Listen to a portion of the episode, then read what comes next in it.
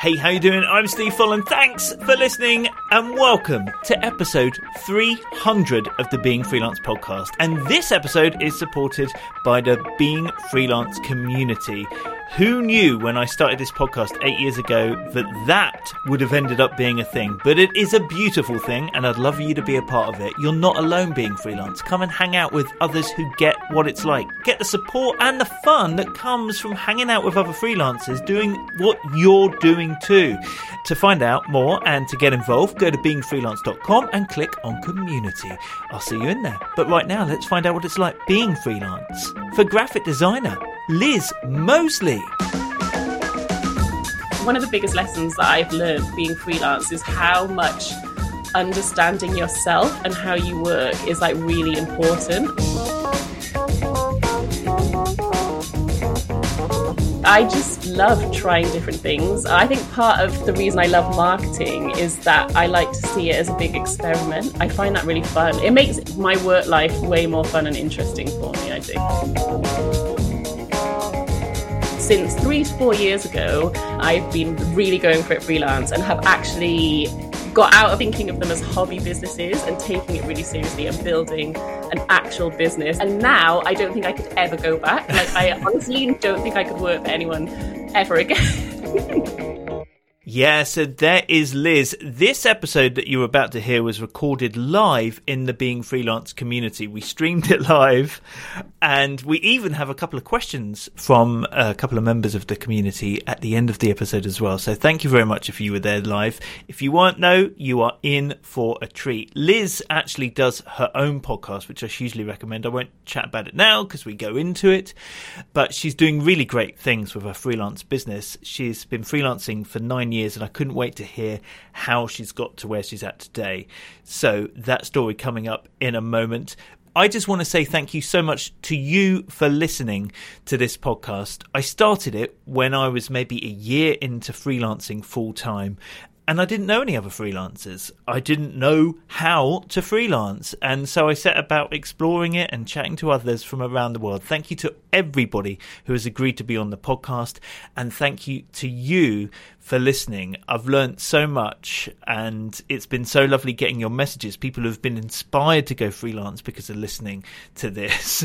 And one of the best things to come out of it all has been the Being Freelance community. I'm not going to wang on about it again right now, but I would love to see you in there. Check it out, beingfreelance.com slash community. But let's crack on with episode 300. It was recorded live in the community. There's a video version of this that you can watch on YouTube. Go to YouTube uh, slash at being freelance as well. Um, that's what I am on there, as well as my freelance life vlog. You will find this episode, so you can watch it if you'd prefer. Um, here it comes. Enjoy. It is the Being Freelance podcast and we are live for episode 300! Oh, yes, we are live in the Being Freelance community, and our guest this week is freelance graphic designer Liz Mosley. Hey, Liz! Hey, Steve! As ever, how about we get started hearing how you got started being freelance? Awesome. I was thinking about this, and I was I ne- never managed to answer these sort of questions without doing like a really waffly like life history. So I'll try and keep it succinct. Um, but well, my first taste of freelance was while I was at university. So I studied graphic design, and basically a friend of mine worked for a charity, and they needed an annual report, and they asked me to do it. And i'm i'm so i can't believe they asked me to do it because at that point i didn't even know how to use indesign. So that was how i learned to do indesign designing it designing an annual report for this charity.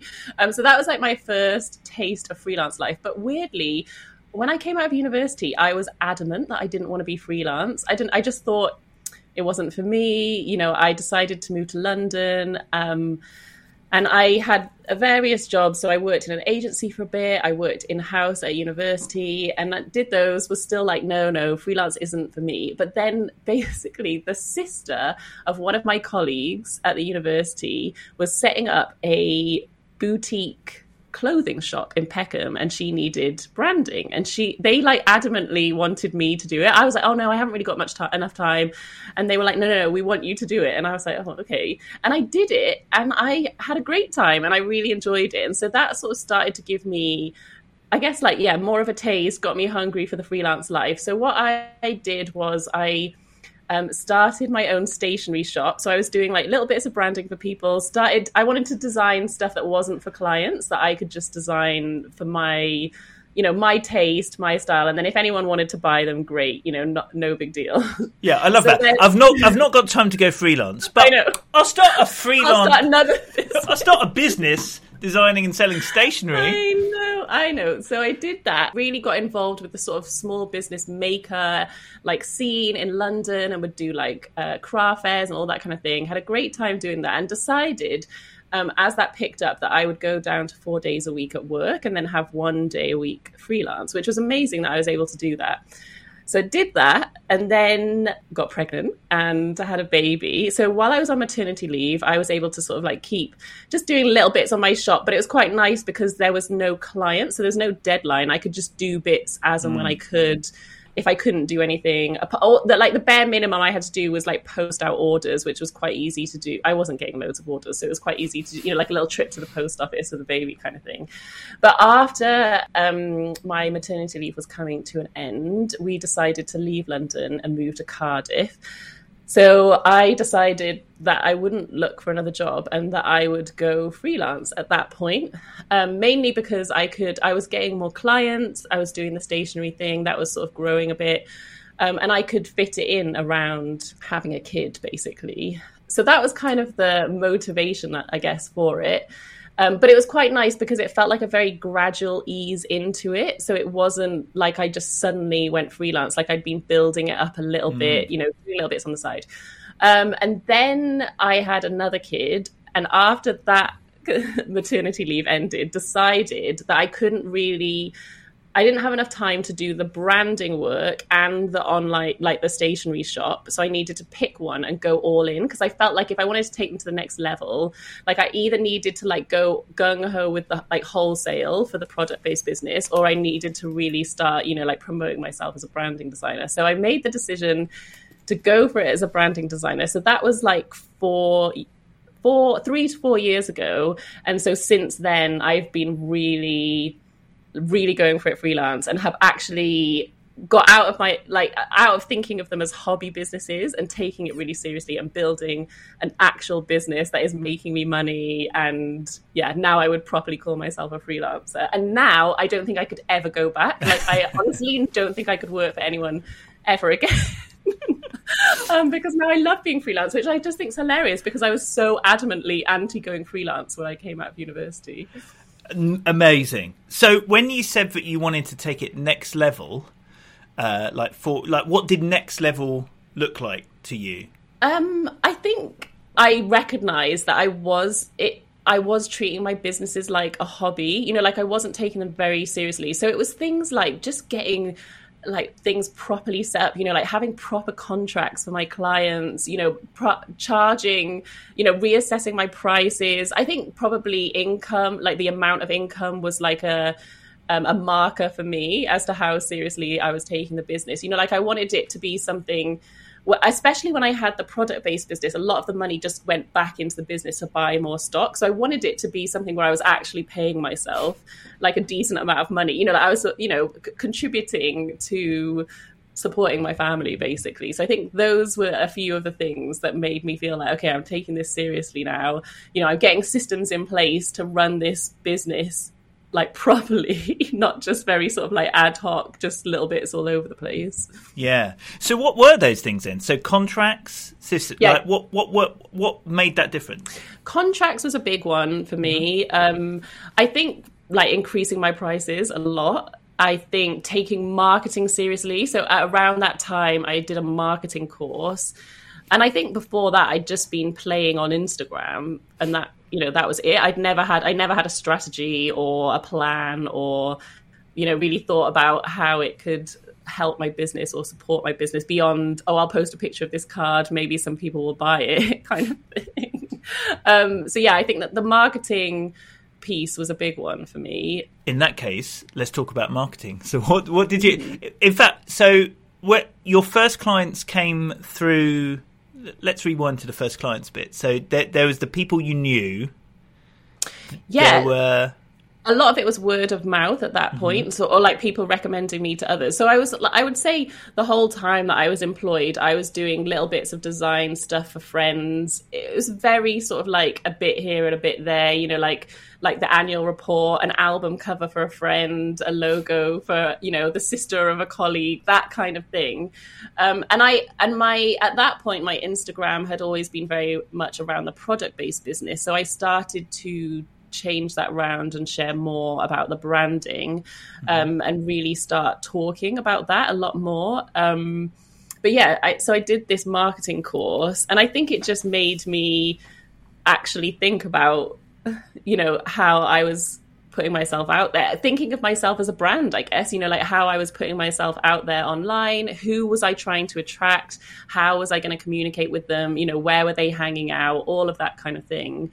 Um, and I feel like it's been it's not been you know like an overnight thing it's been a very sort of slow steady working it out as i go um, but i feel like it's working for me now so when you figured uh, who who am I trying to attract? Who am I trying to work at? Who who were you trying to work with?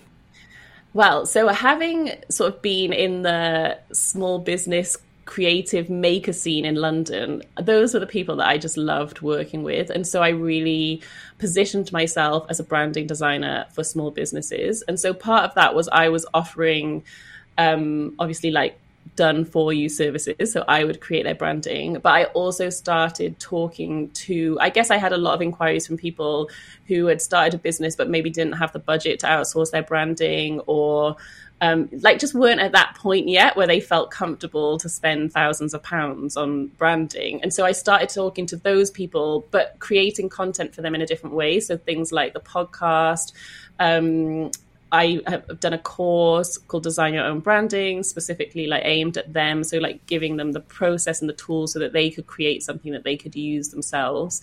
Um, so yeah, sort of teaching, I guess more teaching, like doing lots of workshops. And I've done that as well for other people. So teaching for other people's memberships. Um, but yeah, it feels like it's all quite aligned quite nicely around small business owners. So did the course come about because you had people who were coming to you but couldn't afford to hire you? Yeah, I think so. Yeah, that's how it started. Basically, it started off as a workshop. So I did a workshop that was like, um, I guess, like teaching the basics of branding for a small business. But there's like, you can hardly cover anything in like an hour and a half like workshop when it comes to branding. So it was really fast paced, and I felt like yeah, it, it wasn't maybe the best format for it to be. So I decided to flesh it out into a longer course. And that's actually worked really well. And people have had really lovely results from it and have I've had like lovely testimonials about it. I think that's worked well. So I feel like I've kind of got all these different strands, but they all kind of align quite nicely together. And the podcast. So you launched a podcast when? 2019, are you saying?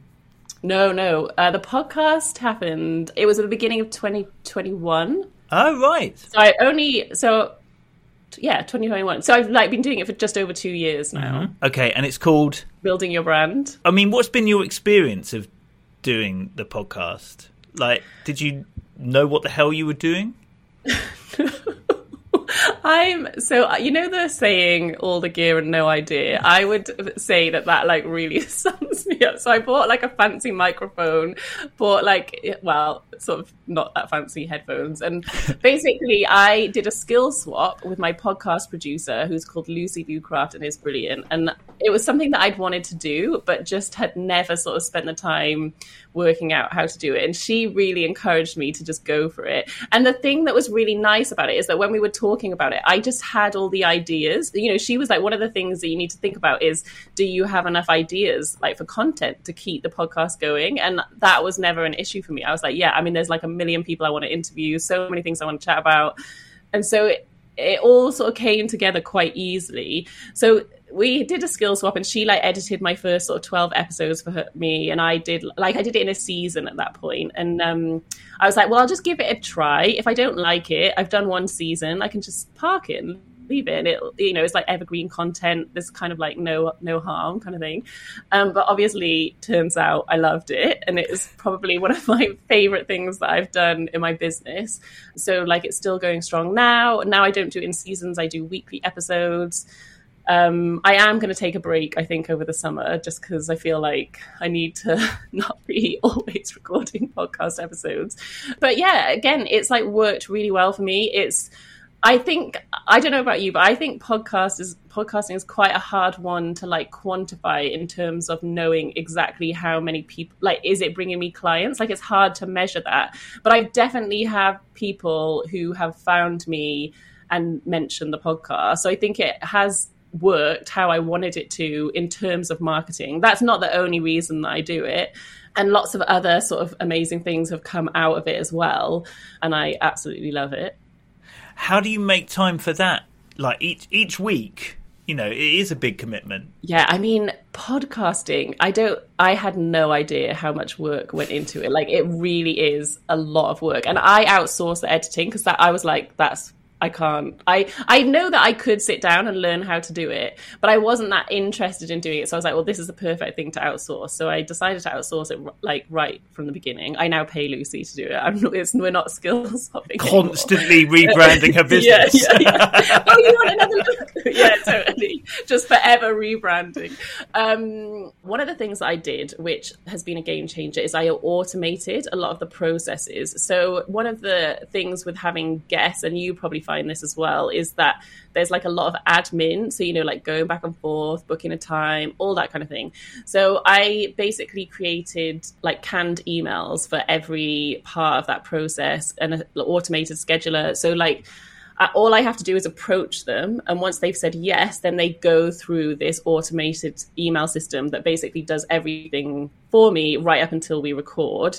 So that has saved me, I reckon, hours and hours. Mm. And then the other thing that I tend to do is sort of batch record. So if I've got a quieter period of work, then I'll schedule a whole bunch of them in and just get them batch record and then Lucy just will have them ready to go like to edit weekly. So that's sort of how I've made it work. I mean, I think it's one of those classic things where if it's something that you enjoy, it's quite easy to make time for it. And so it doesn't feel that hard for me to do in that I really enjoy it. So I fit yeah. in.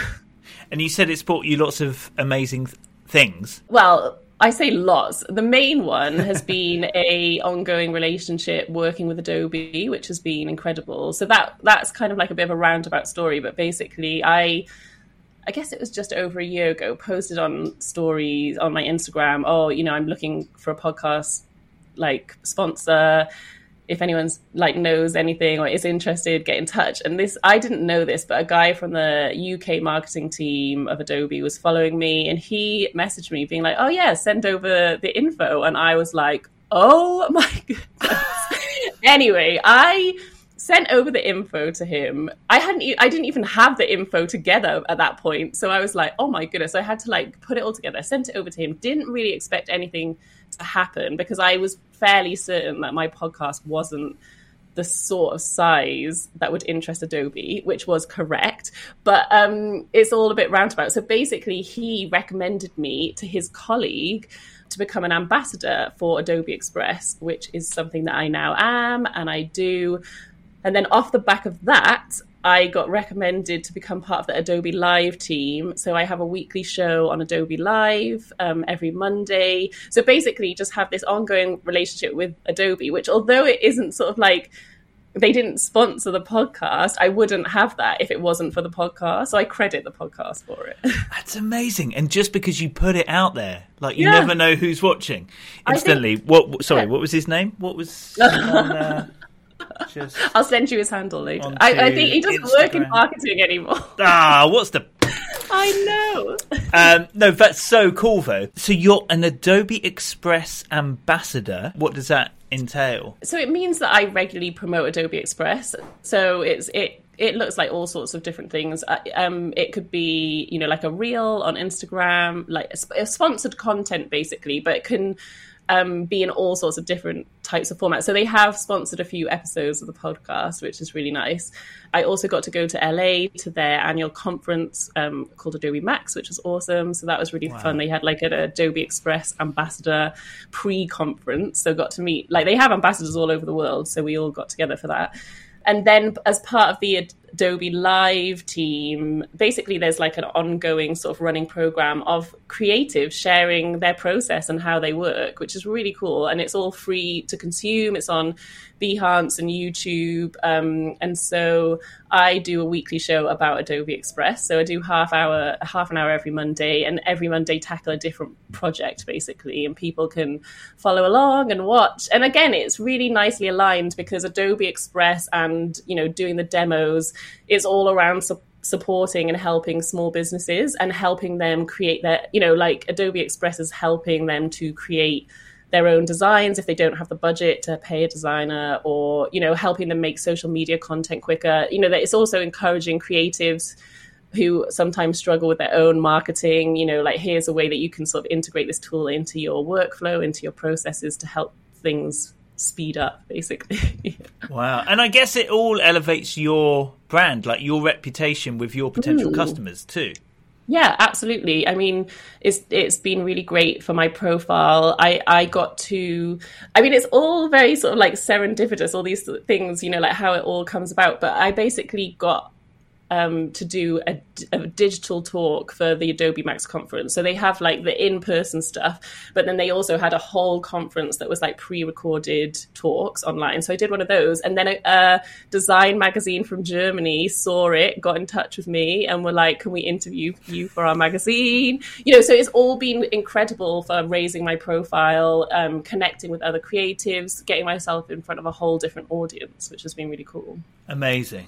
So that came out of the podcast. How else are you marketing yourself out, out putting yourself out there? So you got the podcast. I got the podcast. I've got my email mailing list. Uh-huh. I've got Instagram and TikTok. I would say those are my main. I am on Twitter and LinkedIn, but like very half-heartedly.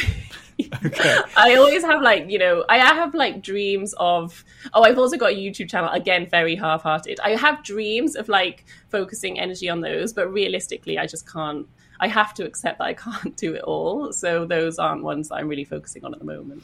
So what are you doing on Instagram? And is is it the same as what you're doing on TikTok? I treat them differently. I think my Instagram's a bit more creative, uh, not created, a bit more curated is what I'm trying to say. So a bit more thought through. Um, TikTok, I think you can be a bit more scrappy and you can just do sort of ad hoc videos. I mean, that's probably not the best advice or the best strategy, but that's what I'm doing with that. And I have had some accidental success with that. So I did have one video that went viral. Everyone who listens to my podcast is probably sick of me talking about um, but yeah, I had one video that accidentally went viral and got a whole bunch of followers off the back of that. So I'm yeah, TikTok I feel like I um, am less familiar with, so I'm still kind of playing around with that. But I can I've seen uh, for other people, I've seen some incredible results, and I think it is a really interesting platform to explore.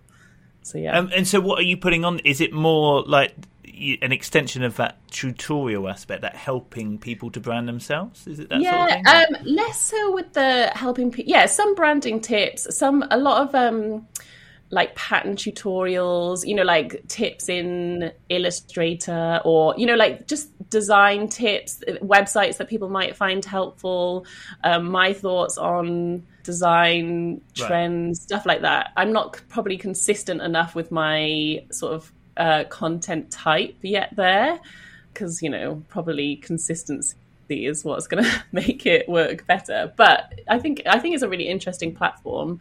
So yeah, it's a, it's a variety of sort of more edited, well thought through videos, and then um, more stuff that is almost like what you'd post on Instagram stories. So, sort of things that you're thinking, what you're up to, day in the life, that kind of thing. Right. And then your email. Yes. I've surprised myself and actually been really consistent with that. So I think the two marketing things I'm most consistent with are the podcast and um, the email. Um, so I usually send out a weekly email, and again, it's sort of a, a, real, it's a mix. It's kind of like a behind the scenes. You know, it's like this is what I'm thinking. A lot of it's behind, quite honest behind the scenes of my business. Um, you know, how I'm finding things, what I'm learning, recommending, you know, stuff that I've found that I think people might find useful. And I actually really, I really enjoy that as well, um, and have seen like good results with that. So I've found that especially helpful when selling my courses or um, like one of the things that I've been exploring a bit more is affiliate marketing. So sharing, like I'm, I'm very um, determined that I'll only promote things that I would have promoted anyway. But you know, so many people now have affiliate links; it's quite easy to do that, and I've had a bit of success with that. Um, I think when sort of three years ago, when I started taking my freelance business seriously, one of the things that I wanted to do, and probably the pandemic inspired this as well, is diversify my income. So I didn't want to just be reliant on finding clients. So that sort of the affiliate stuff fits in that, the courses, all the I, I'm not very good at picking one thing and doing no, but that's great. Um, so, as in, you like to have that kind of broad, yeah. like rather, um, because you kind of have a niche in your, you know, like who your audience is. You've said small businesses, yeah. for example. I think that's the thing that's nice about it. And I think part of this is intentional, and part of this is probably, if I'm honest, happy sort of accident. Or maybe mm. I hmm. should give myself credit. I think it is quite intentional, but I feel like my audience is really consistent and is very similar across the board. Um, I just sort of find different ways to speak to them and help them, and not all of them are me doing branding for them. That's sort of what that's probably like fifty percent of it, and then the other fifty percent is made up of a, uh, you know, whole host of different things. And I think I just love trying different things. I think part of the reason I love marketing is that I like to see it as a big experiment. And so I love just trying things and seeing what happens. And I find that really fun. It makes it makes my work life way more fun and interesting for me, I think. Nice. One thing I did notice uh, when I, I was trying to check out your TikTok, the title was was it a hundred rejection challenge? Yeah. Right? Okay, I'm intrigued. What's what's your rejection challenge? So, I feel like I'm not very good at dealing with rejection or I probably don't put myself in situations where I think I'm going to get rejected. And so I realized that that was holding me back. So I think I'm the sort of person that works better if I gamify everything. So basically, I set myself a challenge to get 100 rejections in six months. Like, from a work perspective, I just want to. I feel like I just need to. Because... Not just walking down the street saying. Uh... but there's loads of people on TikTok who are doing that. So loads of people on TikTok um, like go out into the street and ask strangers to do, sing a duet with them or something, and then film it for TikTok, and that's the rejection they're seeking. So I felt like I needed to clarify that that is not what I was going to be doing. Um, but yeah, so and I've only been doing it for a couple of weeks. So it was inspired by a friend of mine who is an illustrator called Katie. She's Katie Draws on Instagram, um, her name's Katie Chappell, and she did something similar where she tried. She called it a hundred no's, which is actually like a friendlier way to put it. But she did the same challenge basically. So I stole it from her. I think it's quite a common thing, and there's like a TED talk about similar things, and I've seen other people doing it. But yes, I set myself this challenge, and the idea being that it would just sort of take a bit of the pressure off. And actually, if I did get a rejection, it's not as big a deal because, oh, I can just add it to my list, you know, for the challenge. Like there was actually like a purpose with it. And it's making me pitch for things that I would have held back from pitching for in the past. Um, so a lot of it is going to be like podcast related. So I've pitched for some, I've like approach some much bigger names to be on my podcast. I'm pitching myself to be on other podcasts. So actually, hilariously, I, will find the spreadsheet to show you on my list of um, rejections to seek was pitching to be on your podcast. And then before I got a chance to, you emailed me and asked me to be on it. And so I was just like, oh, amazing. But um, wow. yeah. So hang, hang on though. Would that have been good if I'd have said no? Because then Yeah, no, you'd have got. have. Yeah.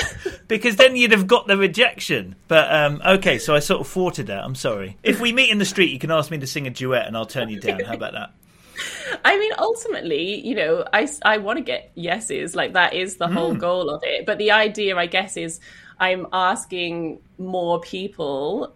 And so the chances of getting yeses, you know, I'll get more yeses as a result. And so far, the challenge is going horribly because I've got more yeses than nos. Um, but but actually, the challenge is going amazingly because it's having the exact result that I hoped, which was that I would put myself out there for more Yeah. stuff and yeah, things would happen. So I'm basically going to keep going for six months and then me and Katie, who I mentioned before, are going to record a podcast episode and sort of share our experience of the whole challenge. but oh I have had some I have had some rejections and I feel like I'm handling them better. So even that is good a good Yes. result as well. Oh my god, I love it. Absolutely love it. You say you're quite competitive. So do you often set yourself like challenges? I feel like I'm not competitive with other people. I'm just well, maybe I'm like internally competitive. I think I I'm I'm not very good if I don't have like a deadline or a goal or something that I'm working towards. So I think setting challenges, you know, where I can sort of like document it and I know what I need to do really helps me. Um, I think that one of the biggest lessons that I've learned being freelance is how much understanding yourself and how you work is like really important. And i i would never have predicted or i would have never guessed sort of like how much self work i would have to do in running my own business and being freelance. So i think yeah i've just re- i kind of like i'm recognizing how i work best what motivates me and setting myself like these challenges is definitely one. So like another thing another one that i do which isn't really a challenge um, it's more it's more just like an ongoing project, but it's um, a pattern challenge. So every week, there's a there's me and a friend of mine create prompts, and we design a pattern every week, and we post it on Instagram. And then other people have started to join us, which is awesome. So yeah, I mean that those sort of things help me to do things consistently, and I feel like I need that. I need I need some tricks and tips to help me do stuff, get stuff done. Back with Liz Mosley and her story in a moment. We were streaming this live into the Being Freelance community. It's one of the things that we do in there. We do virtual co working, uh, the live freelance disco as well, tea break socials, in person meetups. Plus, it's just a really lovely place to go and ask questions, to sense check, to brainstorm, to celebrate. Like, you know, when something goes really well, but there's no one around you to cheer you on or to um, to high five. We're there for you. Instead, you come in there. Uh, there's also a really lovely news section called Out of Office, where people are posting the things they get up to away from their desks, which has been really nice. It is so good for your business, but it's so good for you as well to be around others doing the same thing. So come find us. Go to beingfreelance.com, click community. Right, let's get back into the live. Remember, you can see this as well on YouTube. This is us chatting to Liz Mosley.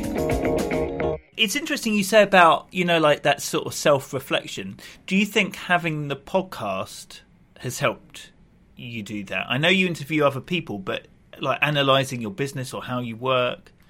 Yeah, definitely it has helped. I think one of the things that I've noticed it's helped me with is become really clear on what's important to me or what I like my sort of beliefs around running a business. I guess not like it's particularly right or wrong, but just like what I want to talk about and what I think's important. Because what I notice is that a lot of this sort of similar themes come up in multiple episodes. Um, and so I think that it's really helped with that, you know, in, clar- in clarifying to me what I think is important in building brands, in running a business, and what I want to communicate to others, you know, like how I want to share that. And thankfully, uh, you know, most of my guests are really aligned with that. And that's why the same themes sort of come out a lot of the time. But yeah, I think t- chatting to other people, I mean, a lot of podcasting for me is selfish and I just get to talk to interesting people and learn, you know, from their insight and their perspective. So, you know, a lot of the time it'll be like, okay, I need to learn about Pinterest. Who can I interview about Pinterest? You know, that kind of thing. Did you know, like, what you were doing? business obviously you've evolved your business you think about your business and so forth but like for example when it came to pricing and stuff like that like did you know what you were doing how have you got on with that Oh my goodness. I find I think I will forever find pricing difficult. And I think I have really struggled um, with underpricing myself a lot. And probably a lot of people would say that I still under price myself. I'm a lot happier with my prices now. Um, and I feel like I've got a much better at consistently putting them up. So I'll sort of like review them every like six months and put them up. But yeah, I mean, that is something that I've always struggled with. And actually, sort of going back to the knowing yourself sort of piece of it, I think I've had to do like a lot of sort of digging around. I think there's sort of like a lot of you know, without this turning into a therapy session, I think there's sort of like a lot of issues that I've had to unpick yeah. um, that have then fed into why I've priced myself too low in the past. And I think part of it was before I was thinking, uh, you know, going back to what we were talking about, I was thinking of it as a hobby business. Um, and so when you have that attitude, it's really hard to price yourself correctly.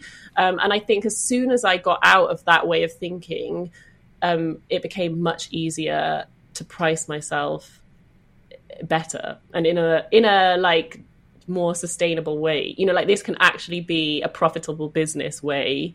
Um yeah i feel like i think it's something that i'm always going to struggle with though and have to work through like will always be working on. I think one of the things that i have noticed that's helped me is a few jobs where i've underpriced myself. By the end of the project i really resented doing the work and that's been interesting for me because that's been a very clear sign okay i did not price myself right because i don't feel i obviously don't feel like i'm being paid the right amount. And that's helped me work out what should be the right amount for me mm. anyway. And I think that's the thing is like no one can really tell you there's not like one size fits all. Like yes, you can get advice, you know, there's lots of great organizations that'll give you advice about what sort of prices to charge in your industry, but there's so many factors that impact it, you know, like where you live, how much you want to earn, what cl- you know, what type of clients you're trying to attract. And so I think that's the thing that's quite tricky about it.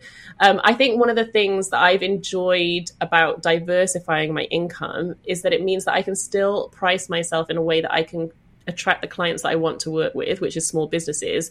But that's not my only income. So I'm almost like supplementing it with other things that I'm doing that aren't so much um, I'm selling my time for money, if that makes mm. sense. Yeah, no, absolutely. And how about because right very early on in this story, you had a child, then you had another one. Like, how have you found work-life balance, working and and living? How's that going? I, I, mean, not great. I'll be honest. No, well, on in some senses, amazing. Like I really love the life that I've built myself. In the sense that I really appreciate the flexibility I have being self-employed. Um, so the fact that if my kid's sick I can, you know, look after them. If I mean, it's still a juggle, right? Because there's deadlines and clients and stuff. But I'm not having to sort of like ask someone's permission to be at home with my kid when they're sick. I'm not having to ask permission to go to their like school play, you know, all of those sort of things. I really love that I'm in control and I can plan my workload around them and what they need and what we need and all that kind of thing. The area that I'm struggling with and not doing so well is the I guess the boundaries. So it, obviously when you run your own business it's really hard to mentally switch off from it. And because at the moment I work from home, that blurs the boundary even more because it's always tempting to be like, "Oh, I just need to quickly go and reply to this email or I just need to do this, I just need to do that." Um, so that's something that I'm working on at the moment is how to, um, I guess, be present with the thing that I'm doing. So if I'm working, be present and focus on working. And if I'm with the kids, be present and focus on them. Um, and I feel like that's something, yeah, that I have struggled with. I'm getting better at it, but I think, it, again, it's a work in progress. Um, now, Liz, I always do this thing where I ask for three facts about yourself to make two true, one a lie, and let me figure out the lie. What do you have for me? Okay, so the first one is you know the TV show Narcos? Well, I used to be a drug runner. Okay, go quite. go on. I have met and visited the house of one of the people who is portrayed in the show. So not the actor, not the actor, the actual mafioso from Wow. the TV show. So that's one. Okay. Yep. Number two is that I applied to be on The Apprentice and got quite far in the process, but then pulled out because I decided that I didn't want to do it. Um, mainly because I realized I didn't want Alan Sugar to invest in my business. And then. And then the third one is that I once pretended to be an extra on a film set so that I could meet Mel Gibson. Okay. When you're auditioning to be on The Apprentice, was this while you were freelance, pre-freelance? Like when was this? It was like early days. So it was when I'd started doing freelance stuff um, and like had my stationery business, but pre kids.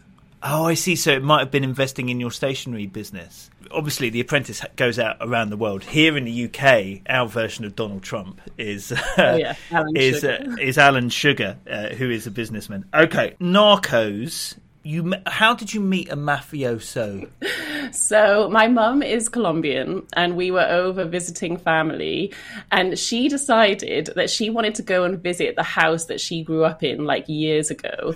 And then we went over, and it was this guy who was basically one of Pablo Escobar's pals living in the house that she grew up in as a kid. Lives in the house that your mother grew up in. I mean, I think he bought another house. Like he's extended, you know, like he's Wow. made it bigger. But yeah, basically. That is cool. Mm, if it's true. Okay, now this is the one we all want to explore. You pretended to be an extra to get onto a film set with Mel Gibson. yeah. Right, so what was the film? Oh, do you know what? I can't even remember. So basically, I was visiting some friends in Boston. So when we were there, he was filming a car chase on the streets of Boston, and they'd put a note through my friend's door being like, "Oh, we're filming this film at these times." So we were like, "Oh, let's go down and have a look." And then we went down there, and we could see him, and there were just all these people loitering around. So we basically just sort of like shuffled over and joined the crowd of people loitering, realized that they were extras, and then Mel Gibson was right there, and so I was like, "Okay, this is my chance. Like, I have to go introduce myself." And I went. I mean, this is this is embarrassing to admit. I sort of sidled up to him and was like, "Ah, "Hi," and I basically panicked, and so I just said, "I'm Welsh." and he was like, "Okay, great," and that was it. Oh my god, I hope this is true. you had one chance to speak to Mel Gibson and you just said, I'm Welsh. yeah, it's awful. It's awful. Liz, I'm torn. Um, I mean, I don't know whether your mother is Colombian or not. Um, could you have been? I don't know. I feel like you're too nice to be on The Apprentice, and like too, like too, like they're all so self-inflated. I can't believe you would have even got past the first round. You seem too sane, too uh, pleasant, too self-reflective. Like, like yeah, you need a much bigger ego to go. I've first. changed a lot in the last. oh, I was a nightmare back then. Um, and then the extra with Mel Gibson, there was a real beauty in the embarrassment that you had. There's a lot of Mel Gibson. Oh, it's an excellent Mel Gibson gift just gone into the chat where we're doing this live into the Being Freelance community. Um, okay, what do you reckon, everybody? Claire says The Apprentice is the lie. Uh, Elizabeth says The Apprentice is a lie. What do you? I mean, I've got to say, I am. I am going towards The Apprentice. I hope you take this the right way, Liz. Like, if you applied to be on Bake Off, I can see I can see you on Bake Off. I can't see you getting through The Apprentice first levels because you're just not awful enough. The Apprentice is the lie. That is the lie, yeah. Oh, I didn't come up with a good enough lie. Now, And now um, I've just told the whole world my embarrassing Mel Gibson story. So I love that. I love that. I mean, who wouldn't say that to Mel Gibson? To Mel Gibson? I did prefer the idea of you wandering into the back of Braveheart or something. yeah, that would have been better. Just because that would have involved full war paint in order to pretend to be an extra, just to say you're Welsh. Um, Liz, if you could tell your younger self one thing about being freelance, what would that be? Uh, I think it would be to keep going and to just do things in your own time. Like I spent a lot of my first few years of freelance feeling really frustrated because I felt behind and I felt like I was looking at what everybody else was doing. Um, and I just felt, yeah, I felt like I was nowhere near where they were. But so much can happen. So much has changed for me in the last three years. So much can change. And so I think it would just be to keep going and to, yeah, to just trust in the sort of timing of your business and the journey that you're on. I love that.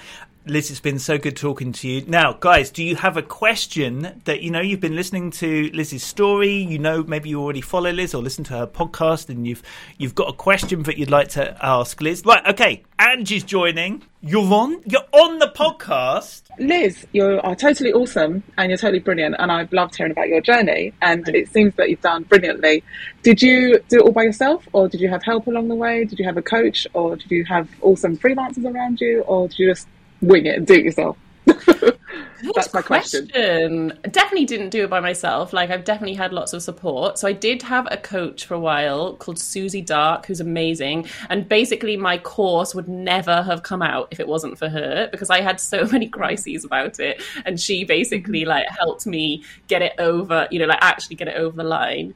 So that she ha- helped me at that particular period of time. I think the other thing that I would say is I have been really lucky in that I've had some amazing um, freelance small biz friends mm. who I basically like voice note all the time. We like really support. I guess we coach each other effectively, not at all in any sort of formal way, but we just like help each other. So a few that I would say would be. Um, so who I actually learned a lot about marketing from was Moneksha Stewart, who's a friend of mine. She's been amazing. Um, I'm in a membership at the moment with Hannah it, I always say her name wrong, which is terrible because she's a really good friend of mine, Hannah Isted. I think, or Isted, Isted. Oh my goodness, she's going to kill me. Um, but she's got a really lovely membership uh, called the Best 90 Days Ever, and she does like a little marketing prompt every day. Um, and we like WhatsApp all the time and help each other out with our businesses. So I, I definitely feel like I've had lots of support from people around me. Brilliant. Amazing. That was a great question, Ange. Really good question. Yeah. Okay. Yeah. Thank you so much for joining us, Ange. Can I go now? Oh, yeah, you go. Well done. Brilliant. Bye. oh, that was, that was Ange. that was cool. um, oh, Elizabeth is uh, is joining us now. Okay, we've got another question from the Being Freelance community. Hi, Elizabeth. What's your question for Liz? So, you've done lots of things that have been really successful. And what I wanted to know is actually, have you done something that was really bad mistake, but actually turned out to be really helpful. Oh, so have you made a mistake in your business? Oh, absolutely. But in hindsight, I mean, it's been good. I feel like I've made tons, to be honest. Um, I definitely feel like the whole thing is like a real big learning process. I think two spring to mind. One idea I had a while ago was to create like semi customizable logos. So the logo, like the branding was sort of like pre designed, and then people could sort of like buy it off the shelf and like put their um like their business information in it and it was like unique one of a kind you know so a lot of people do this on etsy but they sell the logo like millions of times whereas this wasn't like that um, and I spent ages making it all and then didn't really tell anyone anything about it. And it was an utter flop. and so, and I think maybe it, I think it worked out for the best because my heart obviously wasn't really in it. And that's why I didn't really tell anyone about it. Um, and so I think it was like now I look back on it and I'm like, oh, actually, I'm really glad I didn't go down that route. But it was like good to, I guess, try yeah. it. Um, I think another thing would be, I had an experience a couple of years ago where I had a couple of a couple of client situations where on reflection looking back like they weren't the right fit for me and there were sort of like red flags that came up not that there was anything wrong with them, but just that I should have picked up on as into why I wasn't the right fit for them. Mm. And then, like, the project didn't go well, or one of them decided to, pro- to stop the project sort of before it finished. And I found that incredibly hard at the time, but it probably had the most impact on my business in terms of the improvements that I made off the back of that. So, like improvements in my processes, improvements in how I communicated with clients. And I would say, like, it, like, yeah, had a much bigger impact than any job that's gone very well, if that makes sense. Excellent question, Elizabeth. Thank you so much. Do you know, just to g- g- go um, go a little bit further, I guess, on that whole, you know, like the the, the coach or support, or so it's a mix of things that you pay for and people you've found along the way, yeah. sort of thing. Yeah, I would say so. So, like, I obviously I paid for the coaching, um, and I paid to be like I'm in the doing it for the kids membership. I'm in like uh, Hannah's membership that I talked about. So, getting support those ways, and then I think yeah, people that have just become real life friends. I think a lot of the um, people who are physically around me don't really understand the nitty gritty of like my business and what I do. So it's just having those people that really get it, and that I can just like WhatsApp message. I'd say like another one is my um, podcast producer Lucy. Like, yes, I pay her, but we've also become friends and we also sort of help each other in our businesses as well. And so we'll just like WhatsApp each other and be like, "Oh, I've got this idea. What do you think? Um, oh, I've written this. Does it sound ridiculous? You know, just little things like that, sort of throughout the day. I guess they're kind of like my colleagues over voice note. Obviously, you've got to find people that enjoy voice notes as well, because not everybody does. But I'm quite lucky that I found fellow voice note lovers who are happy to chat to me all day long. Well, honestly, Liz, I could chat to you all day long. Um, thank you so much for coming on the podcast. Go to beingfreelance.com. There is uh, links through as there are for all of our 300 guests. Um, all of them, you can find them, you can listen again, and you can go and say hi to them if you've enjoyed this, reached out to Liz, listen to Liz's podcast. We'll put a link to that because it really is a great podcast. Um, go find that as well. And I can't wait to hear on the podcast how that uh, one, uh, you know, like the 100 rejections goes uh, Yeah. when that podcast episode comes out as well.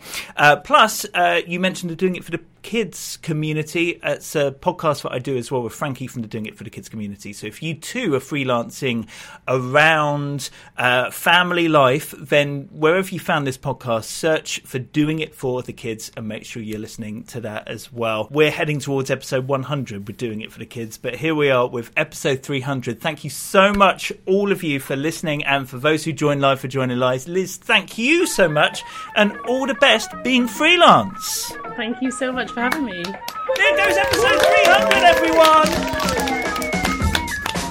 Oh, there we go. Thank you so much to Liz, and like I mentioned, thank you so much to all of the guests who have chatted to me over the years, and of course, most crucially, to you for listening and all the encouragement. If you've enjoyed this, please do share it. I am at Being Freelance on Twitter and Instagram. Tag me in. Uh, if you've never left a review before, maybe now after 300 episodes, maybe that will clinch the deal. Maybe leave a review, that would be great as well. We'll crack on with episode 301 after a brief break for Easter. Uh, which is what's happening now on the horizon as this goes out live. But yeah, as ever, I'll be hanging out in the community, so I'll see you in there. Go to beingfreelance.com for past episodes, for blog articles, for the course, and for the community. I'll see you there. In the meantime, have a great week. Being freelance.